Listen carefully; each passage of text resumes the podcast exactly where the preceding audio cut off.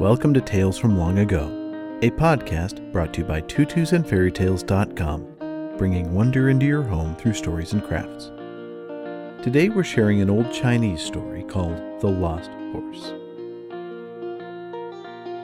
Long ago, in a village in northern China, there lived a man who owned a magnificent horse. So beautiful was this horse that people came from miles around just to admire it.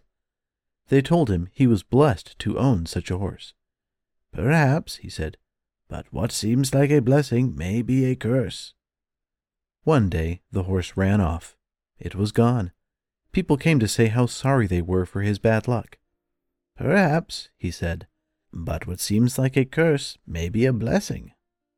A few weeks later the horse returned, and it was not alone. It was followed by twenty one wild horses. By the law of the land they became his property, he was rich with horses. His neighbors came to congratulate him on his good fortune. Truly, they said, you have been blessed.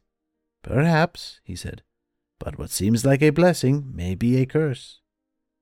Shortly after that, his son, his only son, tried to ride one of the wild horses.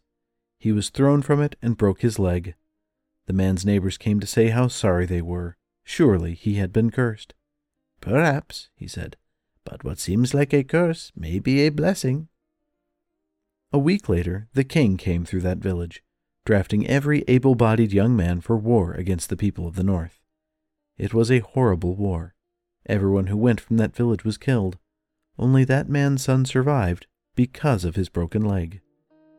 To this day, in that village, they say, What seems like a blessing may be a curse. What seems like a curse may be a blessing.